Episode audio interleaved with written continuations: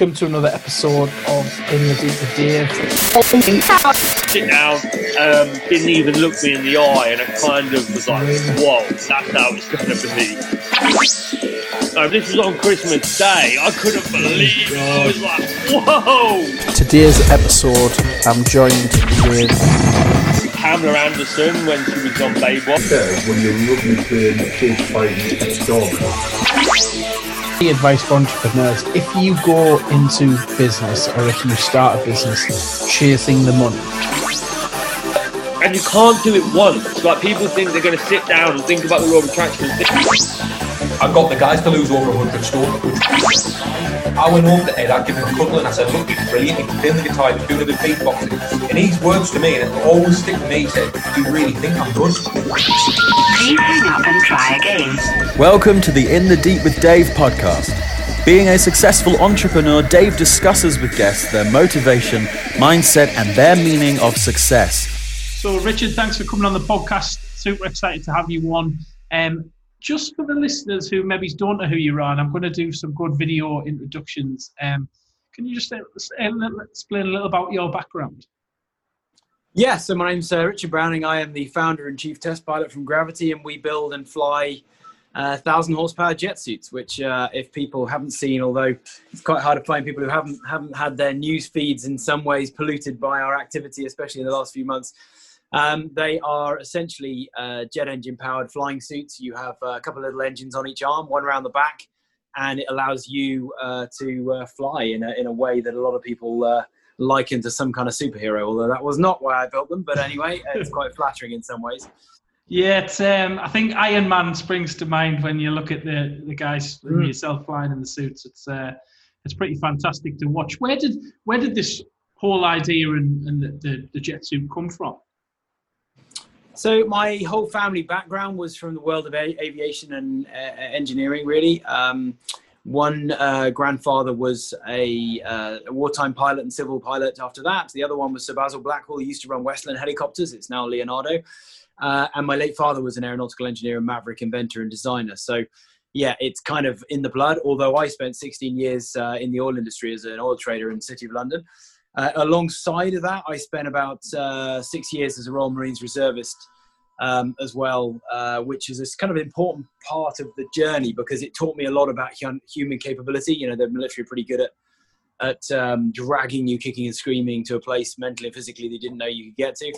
Uh, and if you roll the clock forward to 2016 as the latest in a long succession of unusual sort of personal challenges, I hatched this idea of could you reimagine human flight by adding just the right amount of technology to the sort of brain and body use your brain as the balancing machine and your body as the flight structure and see if you could fly in that way. No real logical reason at all. I just thought it would be a fun challenge. And um, uh, yeah and it's just sort of taken off in every sense since then. And did you what kind of did you did your family think you were mad when you said look i'm going to create a, a suit and i'm going to start flying how did that go down at home? I can imagine yeah, my wife's pretty used to me having unusual sort of uh, challenges. I mean, you know, joining the Marines Reserve is, alongside my day job was a good example of that. And we've done lots of other. You know, I used to do ultra marathons and lots of calisthenics training and all sorts of canoe expeditions, even with the young kids when they came along. Um, uh, so yeah, it was the latest in a long succession of unusual ideas, really.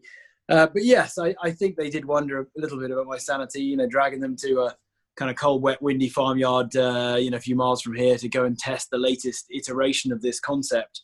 Um, when I had no idea if it would even ever work, and for about eight months it really didn't. You know, in evenings and weekends and extremely late nights, you know, I was beavering away, trying multiple iterations of this. You can see all this on the you know YouTube channel at Gravity Industries. You can see lots of the background there, and it just um, yeah, it was it was a test in in my own personal kind of belief in this. Um, but my family's great. Yeah, my kids and my and my wife, you know, never really kind of wavered in their belief in that I must be trying to get to somewhere.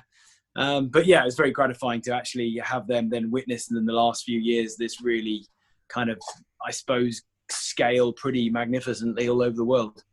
Yeah, where do you where do you kind of see the suit and the idea what you've got now and, and everything working? where do you see it going? Because I've seen a lot with the um, search and rescue on um, in the mountains, things like that. Is is that kind of? Do you see us adapting that as, as as part of the search and rescue? Where do you see it going? Yeah, so um, having having built it and got it to work in its most rudimentary form in November 2016, we then planned to launch it as a company in April 2017. Uh, did so with Wired and Red Bull as two brands that kind of helped enjoy the launch. You know, we didn't no one paid anybody anything, but it was just a fun collaboration thing to do. Um, it went kind of crazy even back then, and uh, we ended up with you know huge media outreach. And Chris Anderson from TED phoned up and said uh, come and do a talk in Vancouver and fly there. And uh, I thought that was a pretty awesome challenge. So we did that, and um, at the same time went to um, uh, got on a plane, went to San Francisco to see the Drapers. They turned out to be a famous VC family, but I didn't really I didn't really know at the time. I just thought it was a good test location before TED. Uh, flew in their parking lot, raised six hundred forty thousand dollars. That's about half a million pounds in their in their parking lot as a result of that flight. Literally while the engines are still cooling. That was an unusual day. Um, and since the TED thing, which went really well, uh, we've done 108 events in 31 countries. So actually, sort of accidentally, the purpose became to entertain and enthrall crowds around the world. Whether it was yeah. Elon Musk's group, you know, uh, some of his folks, uh, Jeff Bezos, you know, uh, Mark Zuckerberg, you know, any number of, uh, you know, interesting high profile events and public events all over the world. That also allowed me to test the equipment with the team as well. I sort of grew a team off the back of this the same time. And we managed to test the equipment everywhere from Johannesburg to West Coast Australia to Dubai, India, the mountains of Arizona. You kind of name it, we've been there. So all of that also, apart from earning money, also had the effect of generating quite a lot of media and social media kind of passion for what we're doing, which also then generated a lot of interest in people wanting to learn how to do this. So we've trained over 70 clients in LA and um, the UK. We've got a great new training rig in uh, Goodwood uh, you know, the home of the Festival of Speed. Uh, there's, again, there's a film there in, on YouTube about showing what we've got set up there. Um, and uh, and and so so in addition to that, we got other sort of brands and TV stuff, and so all of this sort of organically grew up around what we do. So when you stop and think, what is the purpose of a Formula One car? It doesn't do anything practically at all. It just entertains, inspires, and is a sort of advertising platform, if you want to be crude about it. So in a weird kind of way, we've fallen into a baby version of that. Um, now then, COVID comes along. That stuff's international events for sure. But in return, we've you know grown hugely our social media. We actually make you know good money out of the amount of traffic we get on our on our YouTube channel, which is crazy. Uh, even ludicrous things like TikTok. Um, I'm 41, so I don't know what I'm doing on TikTok. but, um, but actually, I you know all credit I think to ourselves for embracing a new platform that turns out to be, you know, ignoring all the politics of it, um, turns out to be rapidly growing and very you know, lucrative for us. We make really good money out of that. Who would have thought? Um, so anyway, th- those are all the sort of entertainment areas and, and, training clients, which are all you know all shouldn't be sniffed at. That's generated really good money. But yes, coming right back to what you said just to when you asked the question, uh, search and rescue, and in particular military, is a very big area for us. So if you want to move special forces or medical response people over any terrain over a few miles instantly from green light um, to land pretty much on any, square foot of the planet, um, immediately use their hands while the engines are stowed but still idling, and then be able to self extract again. I don't think there's anything that can touch what we can do. And we've now done over a dozen different military and search and rescue exercises around the world that, frankly, have impressed me because I, I like turning up to these places not really sure of what we can do hearing their requirements and then think, well, I reckon we can do that, and then go and slightly surprise ourselves, surprise ourselves with what we can do. So that that will be a big growth area. But all of this is is a mechanism by which we can ex- accelerate the evolution of the technology. The suit's kind of in a bit of a mess behind me uh, here as we talk. Uh, I'm doing some work on them, so they're all sort of leaning over, not looking very pretty. But um, those are the Mark II suits, which we've flown all over the world. The Mark III is sitting the other side of the camera, which is a huge leap in, in capability. Uh, it lifts more, starts quicker, more robust, easier to fly, more comfortable, carries more fuel, flies further, a ridiculous list of things. And yet I'm able to say all those things from having actually flown it. It's not a pipe dream, it actually works and it's an enormous leap. So I'm really excited where we can go, having opened the door onto this sort of ludicrous new way of moving humans around. I'm really excited where it can eventually end up, and who knows really. And and who do you kind of bring in to help you move the technology forward? Have you had to re- to go out and recruit? Is it something you do yourself within your own team? Do people now haven't seen the suit bring ideas in and say, actually, I've got an idea for this suit, and and then come and bring business to you? How does it work? Yeah, all of that really. Um, yeah, so I've got a, a, tight little team of about eight, nine people or so, and a wider team of almost thirty around the world who sort of volunteer. They're all crazy things like ex-jet fighter pilots and head of you know um, I don't know stealth development programs and all sorts of mad things all over the world. That they all reach out to us, and we get about hundred a day reaching out through various platforms, kind of seemingly inspired by what we've done, and then desperate to get involved. And uh, it's really quite humbling. Um, not only is that a great way of sourcing really interesting ideas from all over the place, and I love that. I love it when somebody from a background I don't know in fashion comes along and says, "Well, I know. What about X for this problem?" And you know, I admit most of the time the ideas aren't aren't aren't uh, don't go anywhere, and often their physics assumption is maybe a little bit poor sometimes, Yeah. and uh, and often they're things we've already tried. But every now and then there's a little gem of something where I'll go, "Oh my goodness, I've never thought of that. We should try that." Um, so I, I I really enjoy that part of our journey and what we do. But um, yeah, we, we tend to, where possible, when uh, people, especially during COVID, are anywhere near our base here in, in the UK. Um, in fact, I've got a guy coming over tomorrow who I've never really met, um, who's going to just help out. He's not far enough away and not from a COVID, COVIDly tricky area, and it's all outside, so it's all fine. Um, but you know, quite some constraints nowadays. Um, but you know what? He's going to hang out and be able to just provide a, a helpful pair of hands um, for um, some tr- some filming we're doing with the brand. And you know what?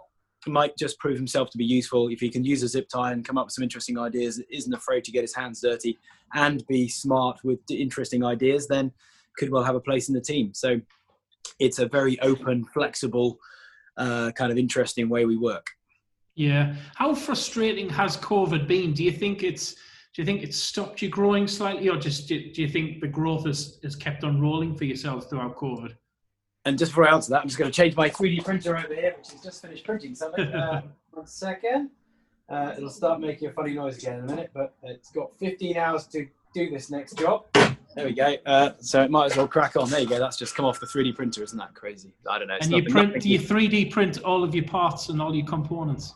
Yeah, we do. Except the machine we've got is like five grand um, and does uh, small things that are not needing to be very structural. Although pretty impressive. Look how shiny, amazing that is. Crazy. And, Um, and how does that uh, how does that print just for the listeners and the viewers? How does how does that little part that you've just shown us there on the camera? How does that print? Um, uh, at the end of this, I will pick up the camera and I'll show you because the Yeah. machine's got to warm up again. So there's lots of different ways that it works. Um, and I was about to say that our machine, we do non-structural parts uh, because it's not the strongest in the world. It's not too bad, but um, uh, the rest of the suit. I mean, here we go. Um, I just happen to have this here. That is one of the arm assemblies. Um, it's actually a dummy, to be honest. They're dummy engines, um, but that's all polymer and that's uh, dummy aluminium that will be 3D printed aluminium. Yeah. Uh, and it's amazing because you can design any shape you want on a CAD machine and then just kind of press print and then out it comes many hours later. But it's an amazing process. I mean, there, there's another crazy, I mean, that's a big Wow. prototype piece, but I mean, all that's 3D printed. So there's two ways it works. The way ours works is it's like squeezing out a toothpaste tube um, of a tiny filament that is built up of, of warm plastic that then goes hard and it builds up a structure. Um, the more fancy way is called SLS, which is where you um, essentially draw a laser picture slice of your object in powder. And as the laser hits the powder, it turns into metal or plastic. And then another layer of powder is, is spread over the top very quickly. And then the laser goes again. And over many hours, you build up this structure inside the powder. Um, and it allows you to just, as I say, produce any kind of structure, any shape you want. And yeah, all of our gear is now 3D printed. So um, it's it's not the cheapest process in the world, but it's it's amazingly detailed, very sophisticated, and allows us to keep changing our minds with the design constantly. And where does the knowledge, all of your knowledge, come from in this? I mean, how many hours have you spent researching and, and reading and developing to get where you are? Um, no, not not no. Uh, I don't know. Um, none of that really. Um, I, I mean, I, I grew up around my father in his workshop building things with the bits of aluminium and riveting and bolting and you know that kind of stuff, and I still do that for the, with the team for the prototypes. The Mark III I mentioned is all kind of riveted and bolted aluminium. Um, then, in terms of learning about additive, you know, we bought a little 3D printer some years ago, played around with it, taught myself some of the CAD system to to design and build things, um, and just went from there. And now I've got a great team of people who are far more clever than me when it comes to doing the additive design. I've got an electronics guy, you know, an aeronautical engineer. I've got all sorts of people around me. I know enough about what they do in order to steer them and guide them and lead them in what we need to do.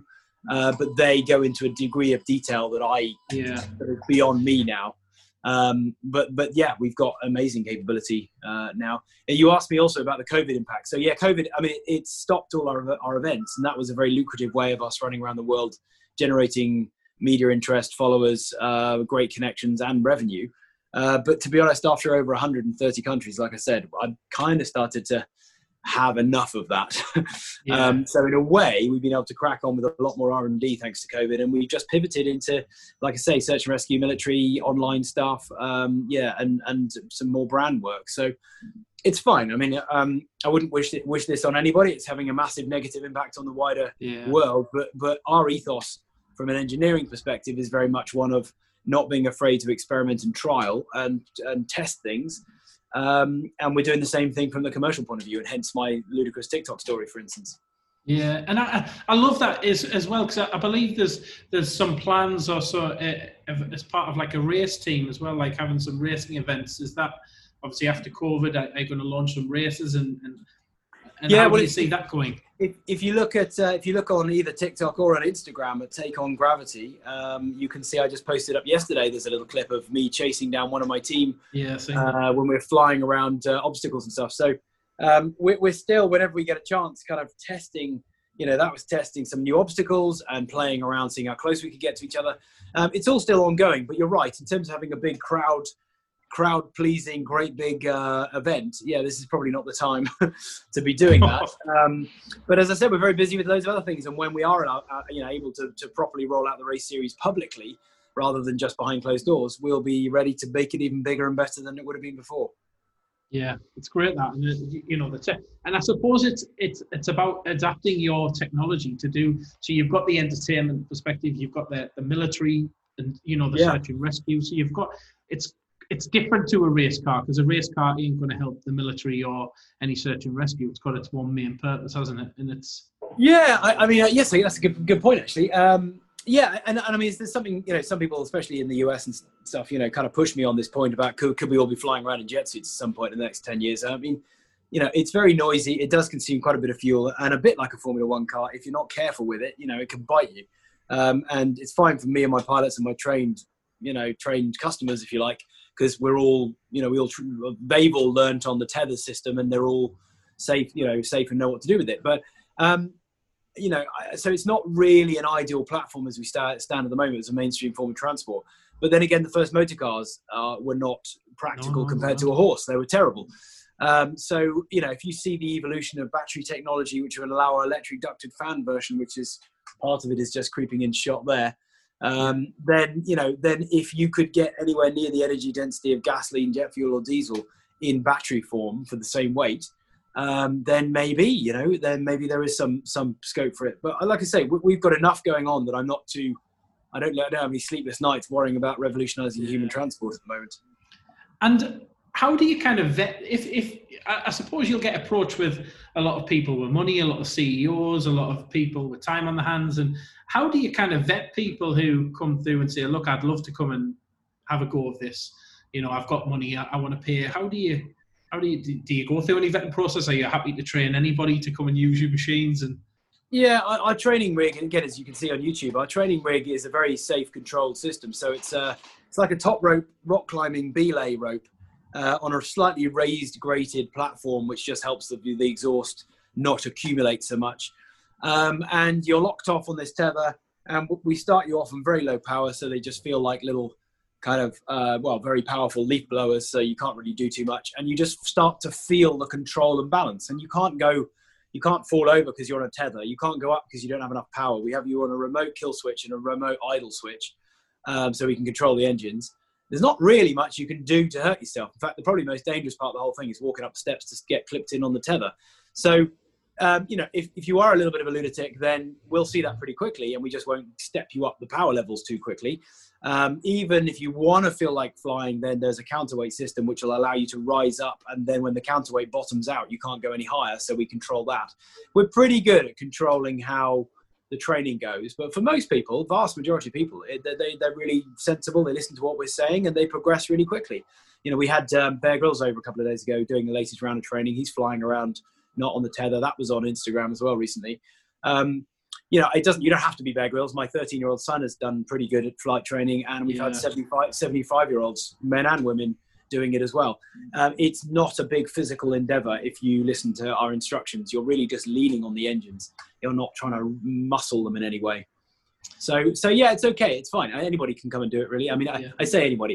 I have to say, if you're an enormous person or maybe an enormous weight, then it might just be difficult to wear the suit, um, and we'll have to do a lot of counterweight action to be able to offset the challenge of lifting a head, really heavy person. There's no politically correct way around weight when it comes to Yeah, yeah, flying. when- but other than that, yeah. other than that, no, any pretty much anybody can do it.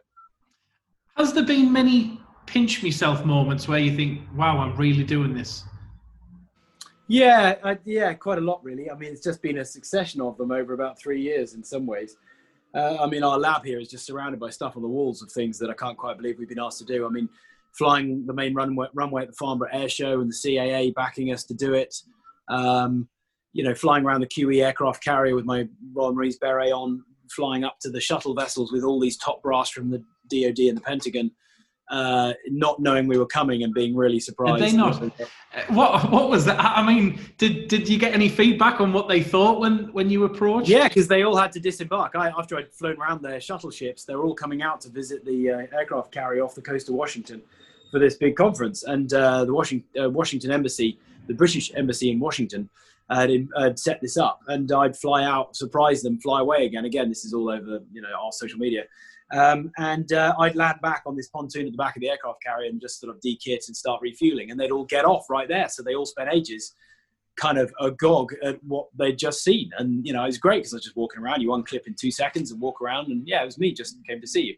Yeah, they couldn't believe it. And I mean, that's led to all sorts of relationships that would have probably taken years of paperwork to end up with. Whereas, I mean, I, I, I, I, lost track of all the senior military leaders in the US, and I'm not really an expert in their structure. But um, on the UK side, I spent a couple of occasions talking to the first Sea Lord, you know, the, the, the, the senior service leader and, uh, you know, leader of the Royal Navy. Um, and he loved it and asked me personally to fly out to his shuttle vessel on the next day when he was coming out. So, yeah, I, I can't quite believe we've been allowed to do those sort of things. I mean, asked to do those things. Um, same with our world record, same with opening a baseball stadium in Japan in front of 30,000 people live on TV. Um, you know, launching a massive car launch live across China, in China. Um, you know, flying in the most amazing places around the world. Um, yeah, pretty crazy, really. But but I have to say, the analogy I've drawn upon before, not that I'm a racing driver, I think might be akin to a racing driver where if you ask a racing driver, is it the most exciting, thrilling job in the world? They're probably like, well, yeah, kind of. But when you're doing it, you're really focused. You've got a job to do. You've got a job to do that could go spectacularly wrong and be very embarrassing and probably hurt quite a bit if you get it wrong. Um, so during the time, you're just focused on delivery. Um, Afterwards, you can sit down, probably by yourself, and think, "Oh, geez, that actually went all right," and then enjoy looking at the footage. Weirdly, that's usually the most pre- pre- pleasurable part. And when I used to do these events around the world, it used to be the sitting on the aeroplane when they say final doors closing, and I know that my suitcases haven't been stopped anywhere because that happened a couple of times. Um, I can imagine. because all that gear goes into check-in suitcases, uh, which is ridiculous, really. But but yeah, only in twice in about 200 international flights did we get uh, kind of stopped, and it was only because they they could pick up some odor of the fuel, and that was it. There's no real practical reason why they can't be put in suitcases, which is a bit crazy. Um, uh, but when those doors closed, that was the moment where you think, "Oh my god, I've done it!" you know, haven't fallen. Like, it all started fine. You know, because a bit like doing TV with children or you know, children or animals doing something complicated with technology um, is always a challenge. I, I did done lots of live TV now, and there was one occasion live on the One Show of all things where they had the bright idea of watching me start up live, and and with the current suit it takes about forty five seconds, you know, and there was always going to be a chance that one of those engines didn't start right, and there was one that was really flamey and didn't quite start as I imagined. Eventually got there, and it was an agonising time waiting for the green light to come on to say they're all ready, and then I took off but you know, I could hear the presenters just not know, not sure what to say or do for about a minute, which was a silly, silly, agonising process. But uh, yeah, lots of moments really. Has there been any moments or any work presented with you where you go, I'm not doing that. This is not what we're about. This is Oh this is yeah, lots. Pretty much every event, every filming thing, you turn up and then the production team or the organizer or whatever will go right, and here you go. da and they'll point at something horrendous, and you'll think, oh my god, that's just a way of killing yourself really quickly. Because our ethos is we don't, as far as possible, we fly in a manner which we would reluctantly accept falling from. So, in other words, you know, the height. You'll notice we don't Yeah. usually fly hugely high, and it's simply because. Um, the, the, the equipment, by the way, is technically capable of flying hundreds, if not thousands, of feet. It is not pushing on the ground. Some people claim that they think it's sort of you know somehow weirdly bouncing heat off or, or pressure off the ground or something. It's really not. Um, uh, it's just simply a, a respect for safety. In the very unlikely scenario an engine has a problem, you're not high enough for a parachute. You don't want to start relying on all that kind of equipment because again, if that fails, then you're dead again. I like scenarios where, should the unlikely failure event occur, you're going to be able to uh, repair yourself eventually. You know, we've all fallen over before and twisted ankles and things like that, but that's it. I, I always say that I think I've hurt myself more cycling, cycle commuting across London for 10 years than I have flying a jet suit. It doesn't mean I won't hurt myself doing it, but we try to manage that risk. So, yeah, the number of times we turned up at events and somebody suggested something ludicrous and dangerous, but nearly always, in fact, I can't really think of an occasion where this hasn't been the case. We'll actually like point over the other way and go, actually, did you know we could do that? And then they'll go, oh no, I had no idea. Let's do that then. And then you'll sigh and think, oh, good, thank God for that. Uh, because there is a temptation, you know, with filmmakers and production people that to go and do something silly and dangerous, um, you know, and we try and avoid that. Is there any films where you think uh, is it has there been any occasions where people have good like big production films have been in touch and you you just thought, wow, I can't believe we're doing this. Is Um, not big movies. I mean, we've done stuff with Tom Cruise before. We've done stuff with, um, you know, quite a few other Hollywood people and stuff. But movies are a funny one, right? And They not only have a multi-year kind of lead up into starting with a script, getting funding, planning it, yeah, and then starting to shoot it, and then you know, edit it, and then get to release it. Um, we're so new that there was there was talk of, of a few films. I mean, Mission Impossible and James Bond as two examples. They've been talked about a lot, where we could be the baddie escape, mech you know, baddie uh, or goodie kind of uh, you know transport mechanism. But I have to say, just as those conversations after a few years were sort of coming to the boil, then COVID has kind of massively curtailed the film industry. So I'm pretty confident it'll happen. We've been asked to do lots of smaller films, and uh, you know, we, we, when we when we pop our big movie cherry, we're going to do it in a big movie rather than something small and some weird B B B movie zombie thing or something. you know, we, I we, love, we, I love how tend to. cool. I love how cool you just play. Yeah, we've done some stuff with Tom Cruise, and you know, we've James Bond's been muted. It's just like, you know, from your background and you know, being in the army, doesn't ever just blow your mind and think, yeah, let's this this is happening, or or do you now Yeah, just take everything in your stride and You have to. You have to really. I mean, it, it's like I think, like I say, if you talk to anybody that's kind of ended up, um, I, I don't know. You know, the common one is you know some breakthrough mu- musician or something. You know, they're, they're kind of all saying the same thing, which is like, you know, gosh, it's amazing. The journey's been amazing, but I mean, I, I- the, the the phone call you receive from you know, um, I don't know, Chris Anderson to do TED. You know, and I've been listening to TED talks for Yeah. a decade. You know, that is amazing, but then then it quickly turns into, oh my god, how do I go and actually execute that? Um, and do it, you know, properly and safely, and hope it doesn't all go wrong. So then you get consumed by the planning to deliver, and then almost by the time it's over, you're you're kind of exhausted from the anticipation. And it, I don't want to say it, but these things often turn into a little bit of an anticlimax. You know, you- you're behind the scenes at some, you know, big stadium or something, and actually you think, well, okay, I'm really glad that went well. On to the next thing. yeah, Um, it, it, yeah, I- I'm sounding very negative and miserable, aren't I? I mean, it has been a, a, a ridiculous journey, um, but I suppose I'm guilty of always looking at the next thing in some ways. Um, and that's quite entrepreneurial, though, isn't it? That's that's you know, my wife says that about me. You know, when when when are you ever happy? Like, not that I'm not happy, but when's enough's Yeah. enough? And I'm like, you're on to the next biggest thrill, the next thing, the next growth in business or the next business startup. And I suppose that Yeah. is in an entrepreneurial creator mindset, isn't it? it is, it is, and I don't think it's the best mental health kind of strategy. No. I think my wife's always trying to persuade me to kind of sit back and enjoy some of the successes we've had, but I.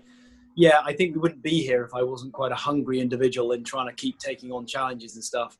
Um, you know, and I'm afflicted a bit by the childhood. You know, my, my father's background. I, this has been mentioned in the TED Talk and some interviews before.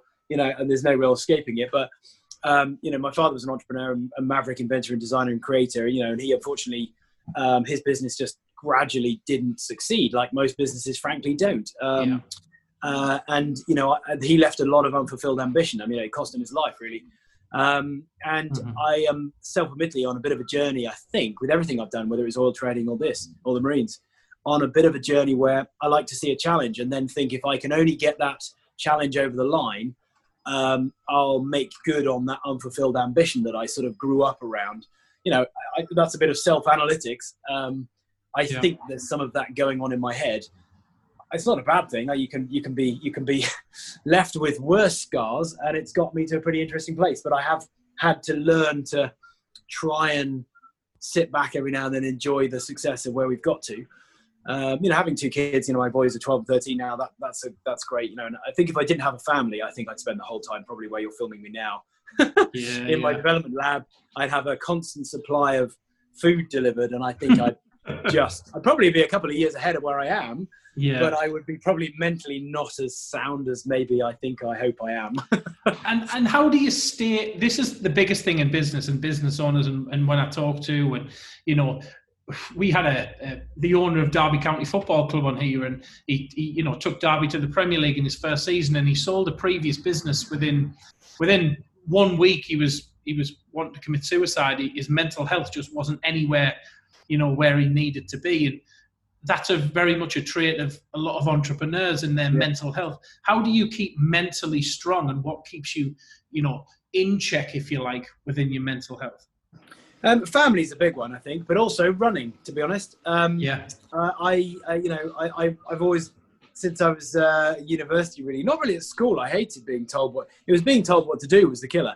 Um, as soon as no one was telling me to go for a run or telling me to do any training, I suddenly got really interested interested in it, and then that rolled into the Marines and whatever. But um, and I got into ultra marathons. I've run over 100 mile races before and stuff. Um, running, I find, is just the best thing. And, and you know, anybody listening to this, whether they run or not, even just getting out and getting that brisk, fresh air walk type brain cleansing process, fitness, and nothing even that hardcore is such a critical thing to keeping your brain clear. You know, I was even running with one of my boys last night and just talking to him about how, you know, it's such a great life skill to be able to just wait, especially when you get a bit bogged down with something, get out, go for a run, listen to music, enjoy just listening to the birds, come back, feel a bit, you know, tired. And it's amazing how your brain does some reorganization. There's a load of science now on the chemicals that get released and the bad chemicals that get removed and stuff from going from doing some exercise. I think that's the, one of the biggest single things. I used to travel all the time for these events, you, you, know, for the last two years with, with another support person. And sometimes there's several of us flying. But um, my main thing I'd always make sure I packed was my trainers. yeah yeah to get out running every day Yeah, do, do you almost fit, use that as like kind of meditation is that your kind of meditation if you like when you're out there running Um, hang on a minute. I'm just gonna. Uh, hang on. Oh no. Yeah. Hello. Sorry, somebody Yeah, just yeah, tried yeah, to call me, and I've just no got. no sorry Oh, is it hang on. Are we now not on speaker? Why is it? Hang on. It's No, no, taking you're you on. off speaker. There we go. Right, I'm back. So yeah, some people get into meditation. Is that what you class as your meditation? That kind of Oh, yeah. running that that clear your mindset and, and just hit the Yeah. road. Running's meditation for people with uh, no uh, concentration. love that. I love that. So what's the plan? Where where's where's the business? Where you're going in the next kind of two to three year? Yeah, I mean, uh, uh, it's made more difficult by COVID because none of us know what the hell's happening to the world in the next No, six months, let alone uh, anything else. However, um, to answer your question kind of properly, so the race series is still there. We are going to grow that come what may. And I've always said it is so fun racing other pilots around a watercourse, chasing around. It is so fun. We're going to do it anyway, whether it turns into something people want to watch or not. I don't really care. So far, the evidence is people love watching it, but um, it's cool. Um, there is, you know, training more people. We are building an electric tether system as well, so you can learn to fly this with the electric system on a with a low voltage running down a power line as well down the tether. So that could be an awful lot cheaper, more accessible way for more people to experience this. I mean, we get 50 people a day sincerely asking to come and do this. And, you know, it's six grand plus VAT a day to come and train. There is a cheaper version to, to experience it for three goes in a morning for a couple of grand, but that's still a lot of money for most people. and yeah. you know, we just can't justify doing it for less, or it just doesn't make sense for us. Uh, but I would be delighted with the electric tether system, which can be vastly cheaper. That can be more akin to a, you know, a thought park ride than it can, you know, a six grand a day thing. So um, that's coming as well. Um, uh, then all the military and search and rescue stuff is really really accelerating, and I'm very excited about this new suit. We might even do a proper product launch for that, you know, a la, um, you know, Apple or um, uh, you know Elon Musk Yeah, yeah. style, showing just how amazing it is. I mean, it's going to be properly in a lot of people's minds. It's going to be properly nudging that superhero kind of capability because it's going to start from cold to be ready to take off in 10 seconds, which is Wow. nuts. I mean, that's like you can have a conversation with somebody and before you finish. You can be standing, you know, sure, you can be hovering in the air, or you can be the other side of the river, or on the rooftop, or wherever. Um, that's going to be amazing. Um, yeah, and uh, what else? Um, doing lots of STEM kids kind of stuff as well. We're trying to really uh, work with a whole bunch of partners. We're always interested in partners where we can bring the excitement and um, some of the sort of excuse to explain the physics behind what we do, but in an exciting and engaging way, hopefully for kids and stuff. That's another important part of what we do. There's a book coming out as well. Penguin, Penguin Random House wrote a book. Um, well, they go. It was ghost written, but I, then I had to sort of pretty much rewrite the whole thing because it wasn't really my voice. So that was a Yeah. But anyway, that was about a year ago. That was due to launch last Easter, but COVID again paused that. So that's Yeah. coming out. I think I've got to do the uh, audio book narration of that at some point, which is going to be it's going to be tricky. But anyway, uh, lots of things to be honest going on. Um, yeah, it's never boring. We, we've got loads of other brands working with us as well. So yeah, lots of stuff. Do you see yourself? This is you forever. Do you ever see you kind of stepping away, or well, are you too hungry to go? No, I love this too much. This is this is me. Um, yeah, I don't think I could sit back at a desk job anymore. Uh, I don't think I could do that. Uh, and stepping away from the oil industry in the last five years looks like it's turned out to be not a bad move. uh, if you look at the share price of various of the oil companies, Yeah. um, and probably about time in some ways as well. I'm delighted to see the world trying to desperately move away from you know fossil fuels as far as possible. Um, I can see a model where I I'm good at taking something that's barely workable and finding ways to make it work, de-risking that prospect and showing sort of shining a light on the business model that can be scaled. And at that point, I get bored. There's other people can come in and then scale something. Yeah, yeah. So, for instance, the electric tether system, we'll, we've got it working. We've got to refine it a bit, but once it's working, I'd be delighted to then franchise that out through, you know, Merlin or any of the other. You know, we've worked with Bear Grylls as people as well. You know, um, I'm not good at then going and scaling something and doing, frankly, all the boring stuff to get it into a big international scale thing. I'd be off working back in the R&D lab, probably here with my small team, uh, working on something that also looks equally impossible. I like that. So if I can keep spawning, you know, productionized, known, proven things, uh, like a search and rescue platform that can be rolled out. We've got so many people around the world asking for search and rescue capability now. Um, again, there are better people than me to kind of properly corporately scale that. I just want to uh, keep working on the sort of bleeding edges, that horrible phrases, uh, of the new stuff. Yeah. I think that. Do you know what I love yeah. about this? It's you you're going to inspire the next generation of, of children and, and people coming up to then go and to have a go at inventing something, creating something and, and putting together their dream. Because if you look at the TV that um, I don't know, compared um, like the Back to the Future style doc of their mad, crazy old man, like Yep. you're nothing like that. So people wouldn't expect a you know a guy in his early 40s to be out there creating something very cool and making it cool. And I definitely think you're inspiring the next generation of inventors and creators to to make something happen, aren't you? Well, hopefully, yeah. I, I, I suppose we've been a bit lucky in the sense that that you know our little realm here is not locked away in cyberspace. Most most of the new new leaps in technology are happening, Yeah, you know, in the in the software world and in you know in in silicon chips that get smaller and smaller and stuff. And that's quite hard to engage people with. You know, you need it a is. PhD and a long weekend to to read a paper to really get excited. Uh, whereas land in a school and look like Iron Man, you know, shut down and immediately have the kids go, you know, run around you and then ask loads of questions. It's quite hard to beat that. Um, yeah, I, I'm I'm I'm just delighted to have chalked one up to the uh, to in the in, in the arena of a very tangible little step for mankind in a way. You know, the, the, most baby of Wright brothers type little nudges. Yeah. Because a lot of people, I think, kind of feel like everything's been invented already, and you know, what do I know Yeah. unless I've got a billion dollars? But you know, James Dyson built, you know, his his cyclone vacuum cleaner concepts, you know, in his in his back garden, pretty much. Um, you know, it's still possible, um, and, and I think what I do like to think that people can derive from our journey, you know, is is maybe some um, take some confidence from from you know what I'm about to say in terms of a development ethos, and that's one of recognizing that entrepreneurialism and innovation is about risk. It's about taking a risk, and big corporates are rubbish at this. You know, in school and university, we're told to run away from this because getting something wrong is bad, and yet you can't progress if you don't walk down that pathway that's marked unknown and risky. The critical lesson, whether you're running a trading book or building a business or developing a jet suit, is you've got to analyze what is the worst that can happen if that risk manifests. If you're putting on a trade and trading book, you don't take an almighty punt that can sink the entire company if it goes wrong. You don't do that. You take small calculated ones where you know on balance, if you've got your facts right, you'll win more often than you'll lose, or you'll win more than you'll lose. In the same way, we are relentlessly experimenting with things. Um, and we try and make sure, as far as possible, that we're not burning our way through too many resources on the failures.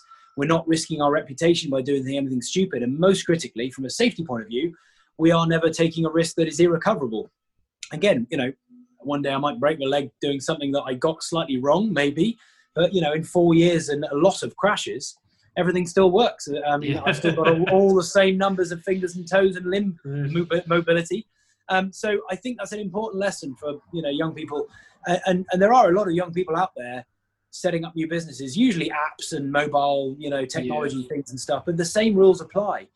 Be bold, be aggressive and inventive, but just make sure you can recover from every stage you take. And if you can't, just know you're taking a bit of a gamble. Um, And I think that's a useful set of rules, really. Great, that. The two more questions, um, just to keep it short, is what are you doing now that your future self will thank you for? Um, that's a good question. Oh, I like that one. I have done several hundred interviews over the last few years, and it's always fun when I get a new question. Um, um, that's interesting. I think the boring answer would be to probably just notice the risk point again that creeps up with things like doing our speed record, you know, 85 miles an hour, a few meters above the water. We planned for knocking myself out if it went wrong, and I'd still be fine and floating the right way up and stuff, you know, but uh, you're starting to make it not so fun if that happens. Um, uh, I, I think there's, you know, just keeping a lid on the risk as far as possible, not getting carried away, but also I think that point you asked me about earlier about trying to sit back and enjoy things a bit more. When I look back at some of the some of the journey, even just you know getting my green beret and getting my oil training job and you know and the money I did there, I, I could probably have paused a bit and enjoyed it a bit more. So I'm noticing I'm trying to do that now, and I hope that looking back at myself in a few years' time, I hope I am doing that in the right way. If that makes sense. Yeah, brilliant. I'm going to ask you one more question just because I'm interested in, in the, the people you pick. If you could spend the day with three people, alive or dead, bring them back, who would you spend the day with and why? Oh, that's a good one. This we were discussing this. My boys and my wife and I were. Uh, this all sounds very philosophical, like we have very sensible conversations at dinner. We don't. We have the same things with my kids. but but but uh, but actually, I'm I'm I'm ta- I, I'm I'm taking an increasing fascination with Leonardo da Vinci and I think Newton and I think Frank Whittle as three Yeah. people. Um, only because I think a little bit like my father, and he should be in the list really, um, uh, because um, only because like my father, all three of them I think would have been beside themselves with delight in seeing where Da Vinci's idea of human flight has got to. I mean, to be honest, he'd probably be excited to look at what we've done and then be more excited by the, you know, 747 or the A380 flying over our Yeah. heads going, actually, what's that? um, but anyway, um, uh, him and, and, you know, Newton with, with, you know, when we're doing a lot of this kid stuff, um, you know, we use the jet suit as an example to de- demonstrate New- Newton's laws. And I think, you know, that would have been quite cool to have gone, oh, look, by the way, you know, as a case in point, hovering in front of him. And then finally, Frank Whittle, you know, this, this mad idea of d- developing this thing called the jet engine, of blowing hot air out the back of a constantly exploding, exploding cylinder of, of uh, fuel. I think he would probably crack a smile at what his invention had gone on to go and do. yeah. Uh, but again, that. probably be more interested by the A380 flying overhead quickly after looking at the jet suit. Those, those, Yeah. they'd, they'd be a they'd be an interesting trio, wouldn't they? They would. They would. And I think that they would be proud of to see where these have gone and, and what you've developed. Well, I think this has been one of my favourite podcasts I've done. I'm fascinated. I think you've created something that will inspire a generation of, of coming through and, and kids. And do you think your kids will be going into the invention space? Are you pushing them down the creative space? Are they in the workshop with you? they, they do their own thing in a way. Um, yeah, they, they do stuff in here sometimes, but actually, like most most you know kids of of parents doing something unusual or high profile, the last thing they want to do is follow their parents necessarily. Although my eldest is, wants to fly and has got pretty far. Again, that's on the Instagram. That's on my Instagram yeah. at Richard M Browning. That one. Um, uh, and my youngest is a really good little builder. I mean, he's great at building and making things. But actually, I, I'm quite proud that they're doing their own stuff rather than trying to just sort of follow my coattails. Um, I want them to carve out their own pathways, and then if they if they loop back towards what I'm doing, then great. But I don't want them just kind of taking easy pathway straight into what we're doing. Yeah. But, uh, no, they're their own minds, I think. Great. Well, Richard, thanks very much. My pleasure. Cheers. Thank now. you.